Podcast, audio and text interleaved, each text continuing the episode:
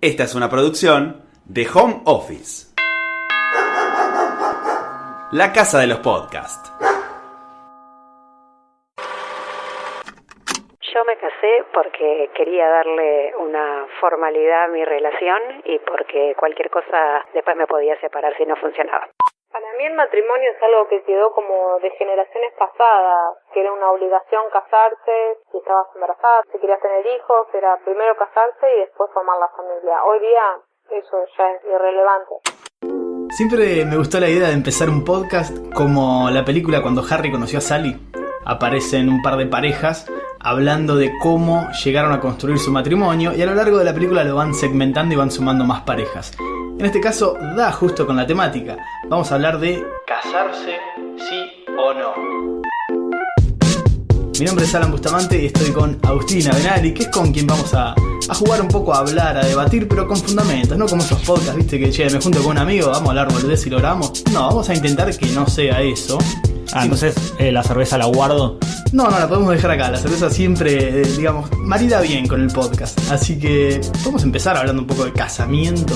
Bien, y bueno, esto para que no sea un hablemos sin saber y simplemente dar nuestra opinión, que la vamos a dar, pero digamos para darle más un fundamento, una solidez, no simplemente dos borrachines eh, diciendo lo que piensan, vamos a meternos un poco en las raíces históricas, vamos a hurgar un poco en de qué se trata esto del casamiento. Vamos a meternos más bien en nuestro matrimonio occidental, occidental y cristiano, también si se quiere, porque la verdad que cómo se casan los budistas en Japón seguramente es muy interesante, pero la verdad no nos hace a, a nuestra realidad, así que vamos a solamente ahondar un poco en la antigüedad greco-romana. A ver, ¿cómo empieza eso? Los romanos y los griegos, ¿cuál era su motivación para casarse? ¿El amor?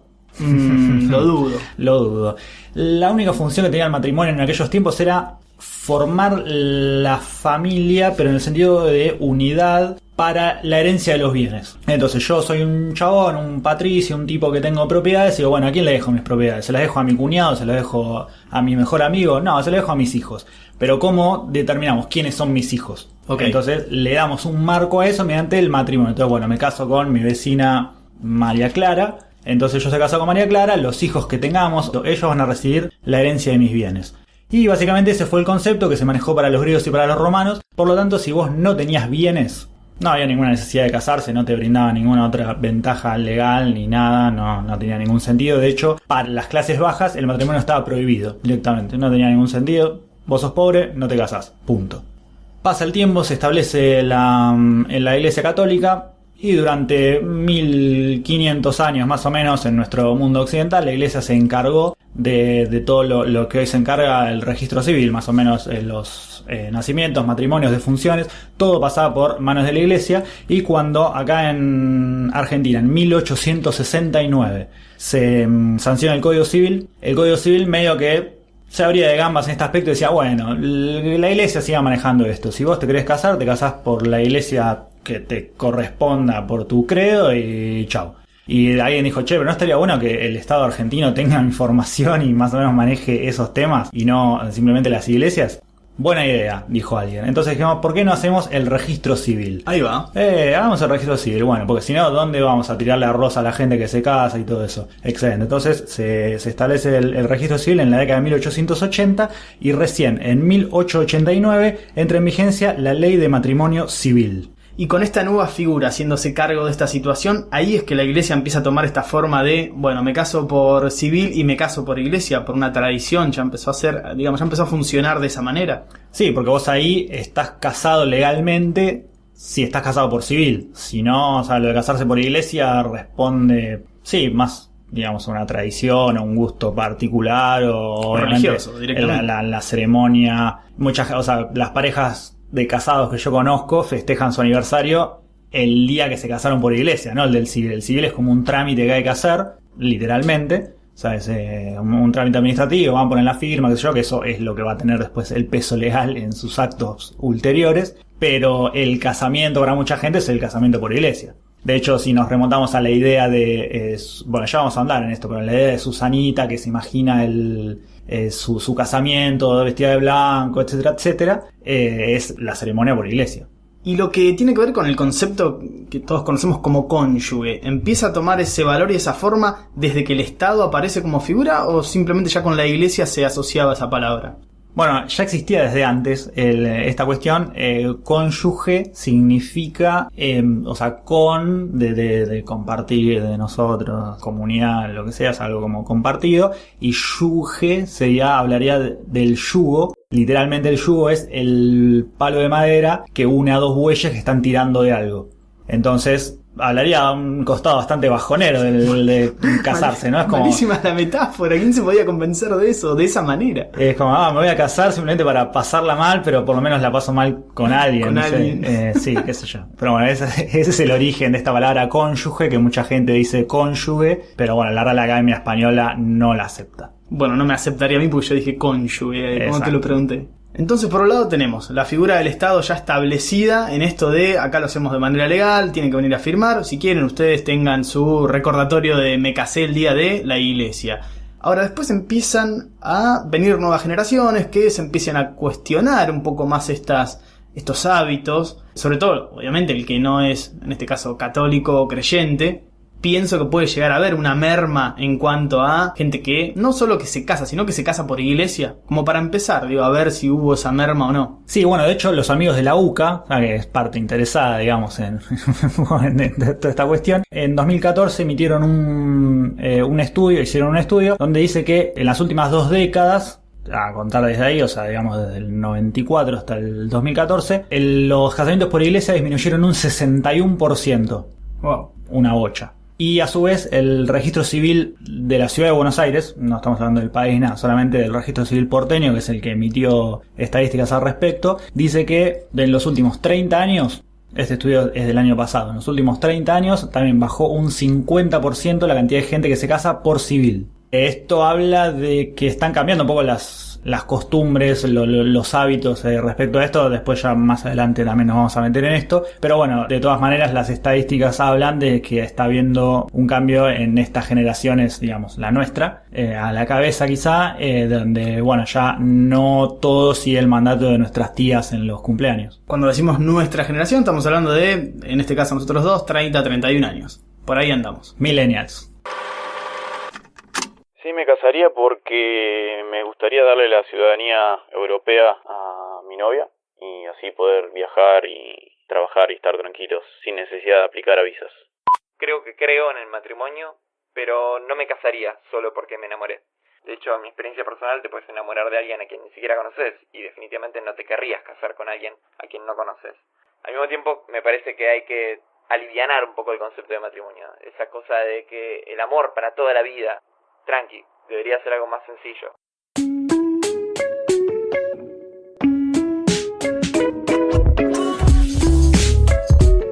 ¿Qué ocurre en tu grupo de amigos con el tema de casarse, sí o no? ¿Es una charla que, que tienen recurrente o no? No, no es algo que se hable mucho, la verdad. Sí hay un uno que ya está casado y hay un par de convivientes ya de larga data que puedes decir, bueno, ya no se habla del tema, es como que como si el casamiento en este caso fuera un tren que ya pasó, no se casaron quizá en su momento, ya está, o sea, conviven felizmente y punto. Y después están los solteros, que es un tema aún más lejano, así que no, no pasa nada, no sé qué onda en tu grupo. Probablemente se hable más de la idea de ser padres y no tanto si nos casaríamos o no. Me parece como que eso ya está de modé, por decirlo de alguna manera, pero realmente no, no, no es un tema que, que salga muy a menudo. Sí pienso en la cantidad que están casados con los que no. Sí, actualmente somos más los que no estamos casados que los que sí. Sigue ese mismo comportamiento ahí un poco, no sé si a vos te daba parejo o si te daba más casados que no casados. No, el partido solteros contra casados sería totalmente desparejo. De hecho, los casados, sí, el arquero nada más, a lo sumo a un defensor si amplias el grupo y ya está. Que lo pienso comparado con la generación quizá de nuestros padres, o que muchas veces te dicen, eh, yo a tu edad ya tenía dos hijos y no sé qué, y quizás sería la inversa por ahí, cuando ellos tenían 30, 31, de su grupete de amigos de siempre, la mayoría estarían casados y quizá habría alguno que no, el soltero, el raro, el, el- el- el que miraban de reojo, y hoy es casi lo opuesto. Definitivamente ha dejado de ser una prioridad para nuestra generación el hecho de casarse. Probablemente haya mucho más casamientos genuinos que los que había antes. Yo no sé hasta qué punto muchas personas no se casaban o por costumbre o porque era lo que había que hacer o por mandato familiar O por un embarazo. o por un embarazo, sí, sí, o sea, lo- los motivos eran múltiples, pero la cosa es que había que casarse. Y hoy podríamos decir que no es una prioridad, como si lo fue para la, para la anterior. Ni siquiera te digo dos generaciones atrás, te digo para los que hoy por ahí tienen 45 años. Sí, de hecho, el modelo, el arquetipo que existía antes de Susanita, es esta chica que cuyo proyecto de vida pasa por casarse y formar una familia, no importa con quién, o sea, como que da la sensación de que está la casa en la búsqueda de alguien para llenar esa, ese papel, ese rol que tiene para, para este hombre que llegará para casarse, y no tanto por cosas que quiera lograr ella o hacer ella, será bueno, voy a ser doctora o lo que sea, sino que lo que yo quiero en mi vida es casarme. Quizá eso ya haya bajado muchísimo, o, no sé, se, se vea mucho menos, obviamente sigue existiendo, conozco chicas eh, así, no tanto con los chicos, es una cosa más bien arquetípica Bueno, es que se jugaba mucho con el estereotipo de la solterona, ¿viste? Como la, ah, ella es la solterona del grupo. Y, o sea, Claro, para estar mucho más, mucho peor visto, eh, es como un hombre soltero de grande, es como, ah, bueno, el tío soltero, como que, que está en la onda, es el gracioso, el que hace cosas, y la tía solterona es como, ah, lo peor que le puede pasar, es quedó para vestir santos. Imaginemos pensar entonces, a ver, no sé, pro y contras de estar casado a esta, a esta generación. ¿De estar casados o de casarse? O, o- o todo el paquete entero. Pensémoslo como un paquete, como algo general. ¿Cuáles serían los pros? Ponele hoy. Pagás menos impuesto a las ganancias. Bien, fuiste derecho a lo económico, me parece. Lo pienso desde el lado que, si bien acá existe la figura de concubinato, lo cierto es que no te garantiza, eh, por ejemplo, heredar. Sí, te puede llegar a servir para eh, sacar un crédito, para la obra social, Sí. pero si inesperadamente una de las partes caduca, vamos a decirlo así, no estarías heredando. Ese sería uno de los problemas. O no sería tan fácil al menos heredar. Ajá, cierto. Otro pro. Bueno, me imagino que no va a faltar el que te diga parece una pavada, pero para muchas personas significa mucho la fiesta. O sea, es un evento único, una noche única. Ah, yo te lo iba a anotar como contra. De- Bueno, ahí está. Pero bueno, está bien. E- Es una dualidad, es según a quién le preguntes. Hay gente que, que lo ve como no, no podemos no hacer fiesta. Tenemos que hacerla, es como un momento lindo, nos va a quedar para siempre. Y ahí tenés dos millones y maneras de hacerlo, de llevarlo a cabo, ¿no? Ah, incluso a, raíz de, de- de hacer este podcast me puse a charlar con gente casada a ver qué onda, o sea, no quería por ahí preguntarles directamente por qué te casaste, pero casi que lo terminé haciendo.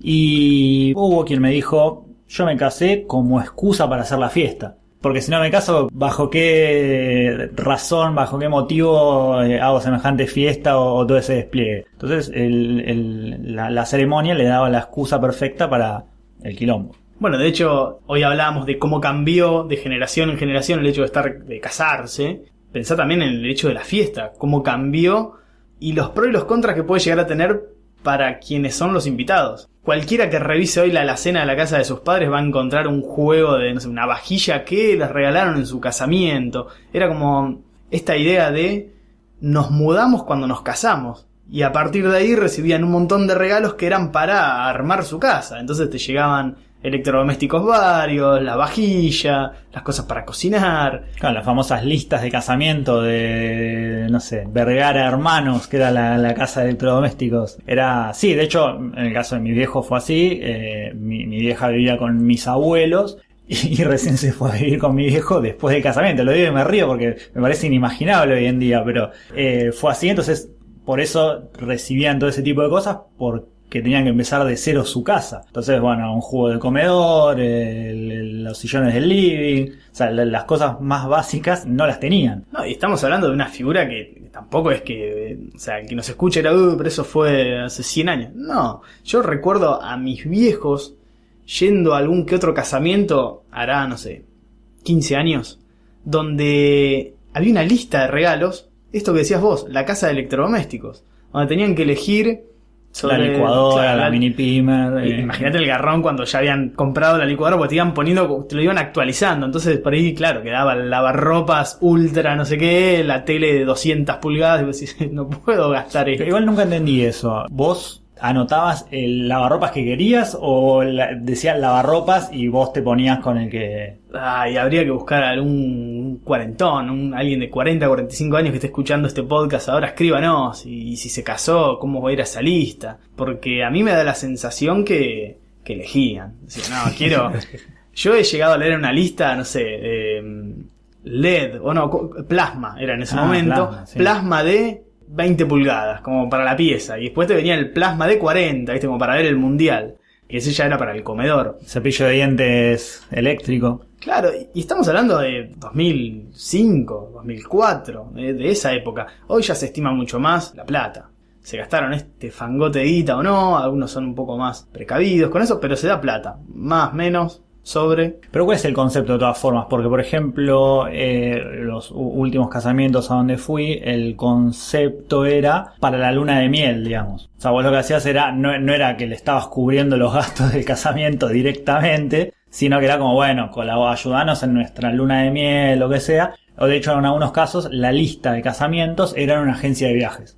Ajá, eso Entonces no vos ibas y simplemente hacías tu donación, digamos, entre comillas, tu aporte, tu colaboración, pon el nombre que quieras, en la agencia de viajes de cara a este... Es que a mí me da la sensación que hoy debe ser más para cubrir el casamiento que el viaje. Hoy un viaje debería salir más barato que, que un casamiento, a menos que quieras ir un mes o inclusive a Cancún. Pero digo, un viaje, una recorrida de tres semanas por Europa a lugares, digamos, no sé, me quedo a dormir en lugares normales, no algo tan loco. Eso debería salir más barato que casamientos a los que he ido que decís, wow, y esto, está loca esta gente. Pero bueno, en algún punto lo recuperarán. Con lo- los mozos que tienen ese coso que con fuego, decís, oh, con lo que sale este coso con fuego me voy a París.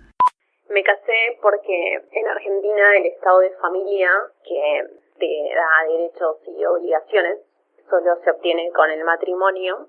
Y cuando pasas años con tu pareja y, tienen proyectos en común como por ejemplo irte de viaje y especialmente hacer turismo aventura en cada viaje que realizas y no teniendo más plata como para dejar un resguardo y pagar un pasaje a cualquier otro miembro de tu familia para que vaya a responder por vos si te pasa algo, teníamos que optar por esta opción de, de esa familia y la única forma era casándonos. Seguimos en la temática de casarse, ¿no? Pero supongamos que ya estamos hablando de, listo, decidieron casarse. Y nos toca a nosotros nuestro rol de ir como invitados. ¿Te ha tocado ir como invitado político? Ah, por supuesto. Eh, De hecho, una vez fui a un casamiento de personas que nunca antes había visto. Nunca, nunca. No, porque ellos después explicaron el concepto. Era la idea de que, por ejemplo, yo te invito a vos. Somos eh, compañeros de oficina. Ajá. Entonces nos vemos todos los días, tenemos una relación bastante cercana, a pesar de que no conozco a tu pareja, te invito a mi casamiento. Y pienso, Alan va a venir solo. Por ahí le va a dar cosa venir solo, venir sin su novia, qué sé yo, entonces decide no venir. Y para mí es un garrón porque quiero que Alan venga. Entonces, ¿de qué manera puedo facilitar o promocionar que Alan venga? Bueno, lo invito con su señora novia. Y ya está. Como hacen en toda la serie Yankee, siempre te invitan a vos y a uno más como pareja. Siempre es eh, Alan plus one. A mí se me cruzaría por la cabeza no ir. Puedo admitir que me puedo llegar a volar, capaz. Pero es cuestión de. Siempre hay 7, 8 rezagados. Armas la mesa de los rezagados. Y además que es una noche en la que comes como no comes en tu vida, a horarios que no comes en tu vida, o por lo menos a esta edad nuestra. Y esa cosa con fuego. En mi casa yo no como cosas con fuego. Está diciendo el mozo que viene con el, el animal de turno, que no sabemos nunca cuál es, y con una llamarada abajo. Y no sé si se sigue haciendo eso que la gente revolea las servilletas para celebrar como si fueras la Sole revoleando el poncho. Uh, no existe más eso. Me dio muy, muy Jesús María, me dio. Sí, ahora quizás me delato que no, no voy muy seguido a casamientos, pero me suena esto como que eh, el- el DJ o el tipo que anima te dice como, eh, bueno, acá vienen los mozos eh, encabezados por Luis, que es el jefe de los mozos. Y vienen todos con la bandeja con algo con fuego y te hacen revolear la servilleta. ¿No? No sé, yo eh, mientras decías eso pensaba, como vos no me acompañaste, yo no te acompaño a vos. No, venía pensando en, en otra situación que también aprovechemos. Si hay alguien que ha ido a un casamiento hace poco, que no es nuestro caso por lo que parece, si seguirá siendo el tipo el baile carioca, cosa que odio, lo odio. Vos decís, por ejemplo, el Sí, como te- trencito sí, como con los auténticos decadentes y todo eso. Odio las canciones de la mosca, la odio. A mí me gusta llevarme una banana sonajero a mi casa después o una vincha eh, de colores que te puede salvar de más de una ocasión. Odio esta, escucha. Por eso yo Te odio, Guillermo Novelis, o te- no, de Belis era Marcelo. Odio esa canción. Ah, a mí me cae simpático el pelado. Sí, me casaría porque me gustaría darle la ciudadanía europea a mi novia y así poder viajar y trabajar y estar tranquilos sin necesidad de aplicar a visas.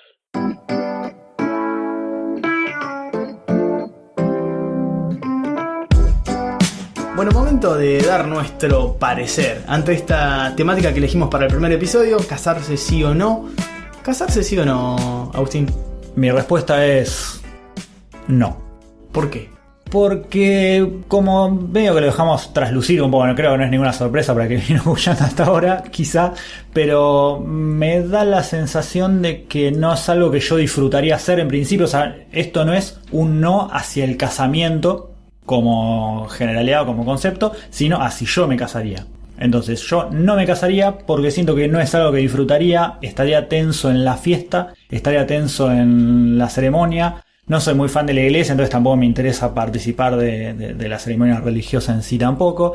Así que la verdad que es como, si yo me caso, estaría haciendo algo que no tengo ganas de hacer. Para mí, el amor pasa por otro lado, no necesita ser institucionalizado mediante una ceremonia religiosa o un, un papel burocrático, un, un trámite. Sí me casaría en el caso de que decís, bueno, yo qué sé, necesito transmitirle mi ciudadanía a otra persona o por una cuestión así más bien eh, práctica, pero no me casaría digamos por amor o por el hecho de celebrar el amor o cualquier cosa de eso, o sea, simplemente no, no es algo que me guste, no, o sea, sí me gusta ir a casamientos de otros, pero no me interesa casarme yo y participar desde ese lado, así que mi respuesta es un no.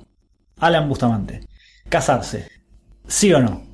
Es un no también y mm, me acerco bastante a lo que decías que es un no, pero no con respecto al concepto de, casamientos. Pero lo cierto es que no, no, no me, mm, no me hallaría en ese lugar, no me hallo, no, no es una cosa que no, no me vería siendo el centro de la escena en ese momento. Creo que tampoco lo haría en una ceremonia súper íntima, ¿viste? Esa típica, ah, vamos a una isla y nos casamos, o nos pintó ir al registro y sacamos las cosas. En un lugar lejano, tipo en Tucumán. Sí, por- no sé, porque hay que hacerlo en un lugar lejano, no podemos ir al registro acá a la vuelta. Bueno, la cosa es que no. Bien, además, en muchos casos lo veo como es algo que se hace más para los demás que para uno mismo. Y es un concepto que no me copa demasiado. Bueno, probablemente escuchábamos a una de las personas, me gustaría casarme para poder darle la ciudadanía a mi novia. O sea, me parece un motivo súper válido como el que decide casarse por una religión. O sea, a, esta generación probablemente a muchos le pegue desde ese lado. De hecho, conozco amigos que se han casado por el hecho de decir, che, vos te querés quedar en este país pero no podés, y no sé, yo tengo la ciudadanía, le digo a una amiga, bueno, pongamos el gancho. Pues vemos como, pero para que vos te puedas quedar, conozco gente que lo ha hecho, y la verdad, qué sé yo, como que perdió un poco también el sentido ese de casarse, esa cosa tan añorada, tan, tan del paso de la vida, que voy a estudiar y después me voy a casar, voy a tener pibes. A mí Me parece que perdió un poco el sentido, por lo menos desde mi visión, para nuestra generación. Bueno, ya estamos como para darle un cierre a este debate. Sí, yo creo que sí. Lo hemos pasado un poco de, de principio a fin, lo hemos recorrido y creo que por lo menos dimos nuestra opinión final respecto a esto de la idea de casarse, sí o no, buscamos el, el pro y los contras. Tiemblan las estructuras de Occidente ahora. No sé si para tanto, pero esta ha sido la primera entrega entonces de sí o no. Mi nombre es Alan Bustamante El mío, Agustina Benali. y nos volvemos a escuchar en el próximo episodio.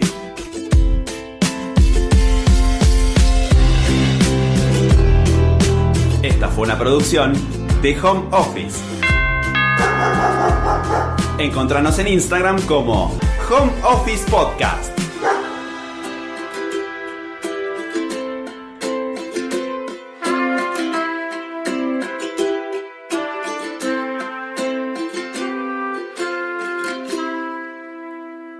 Con respecto a casarse sí o no, diría que las dos opciones están bien.